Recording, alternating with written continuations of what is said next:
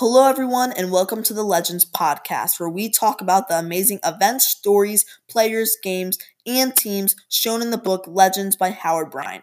This book was mainly divided into five sections, all dealing with the different time periods that NBA took place in. The 70s rolled around and the NBA was making big changes. The reason for these changes was because of their rival, the ABA, American Basketball Association, and the ABA was starting to rise in fame. Also, around this time, the NBA was starting to introduce new teams such as the Chicago Bulls and the Supersonics, who would soon move to different locations. Basketball, although was getting popular, it was nowhere near the famous football and baseball. And the NBA had popular teams already located in Philadelphia, Boston, and Los Angeles. Although the ABA started to create teams in Dallas, Pittsburgh, Virginia, and Utah.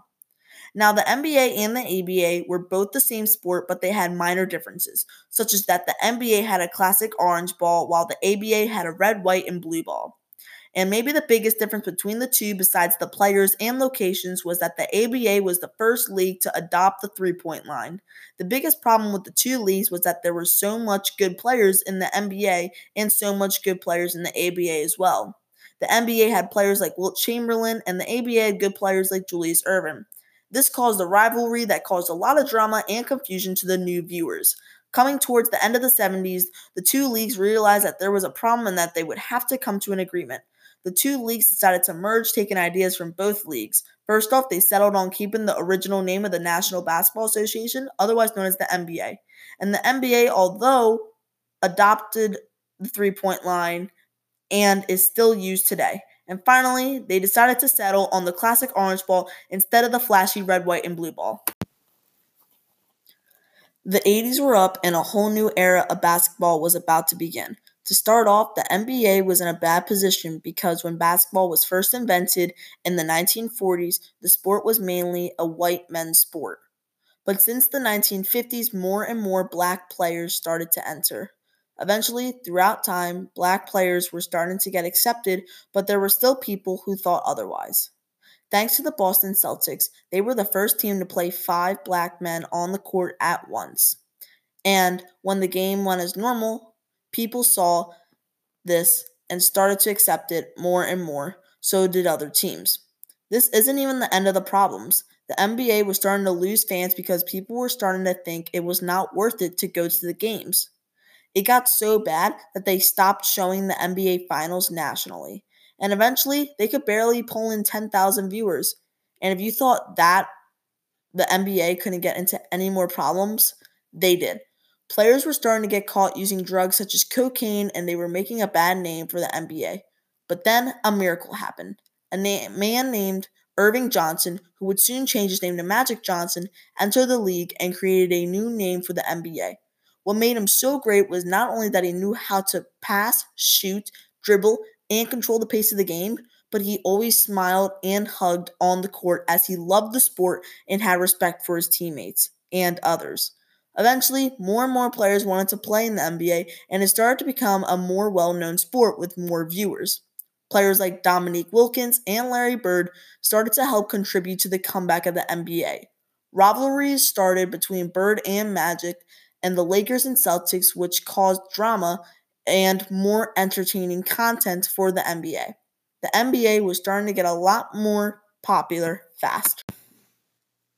The 90s rolled around with the NBA in a far better position. The NBA was already getting more viewers than ever, but some of their best players in the 80s were starting to get older and worse. Because of this, they needed a new batch of great players. This is when the famous Michael Jordan joined, and at first, he wasn't expected to be anything like he is known for today.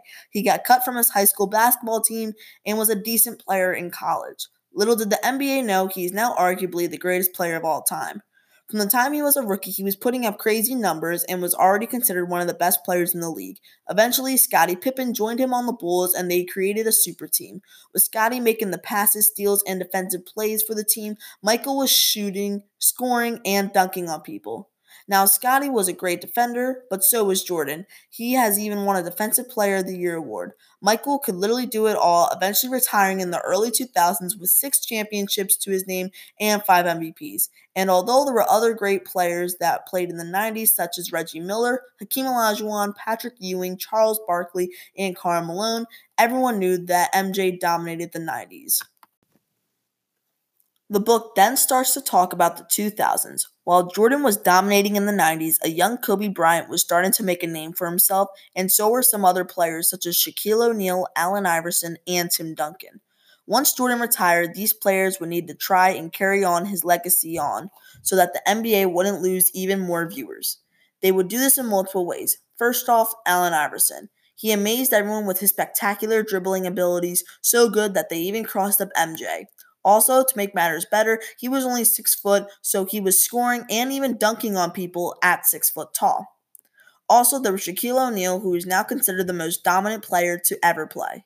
He would destroy everyone in the paint, and there was nothing to stop him. His size and his height was just to the point where it was unfair. Then there was Tim Duncan, who, although was not the most entertaining player, he knew how to play the game. And his nickname was Mr. Fundamentals because guess what? He played strictly by the fundamentals and rarely did flashy moves, dunks, or passes. And of course, there was Kobe Bryant, one of the best scorers and players of all time. Also, he was known to have the best mentality as he could be seen practicing at 4 a.m. daily, practicing with a broken arm, and fought through injuries mid game. He was spectacular with his tough fadeaways, game winners, and amazing dunks. He wore two numbers in his career, 8 and 24, so when he was retired, they retired both 8 and 24. Although he is now retired, his legacy will live on forever. The book Legends gives you all the information that you would need to know about basketball. It goes into depth about all the periods and about games, players, stories, and much, much more. Thank you all so much for listening to the Legends podcast. Have a great rest of your day.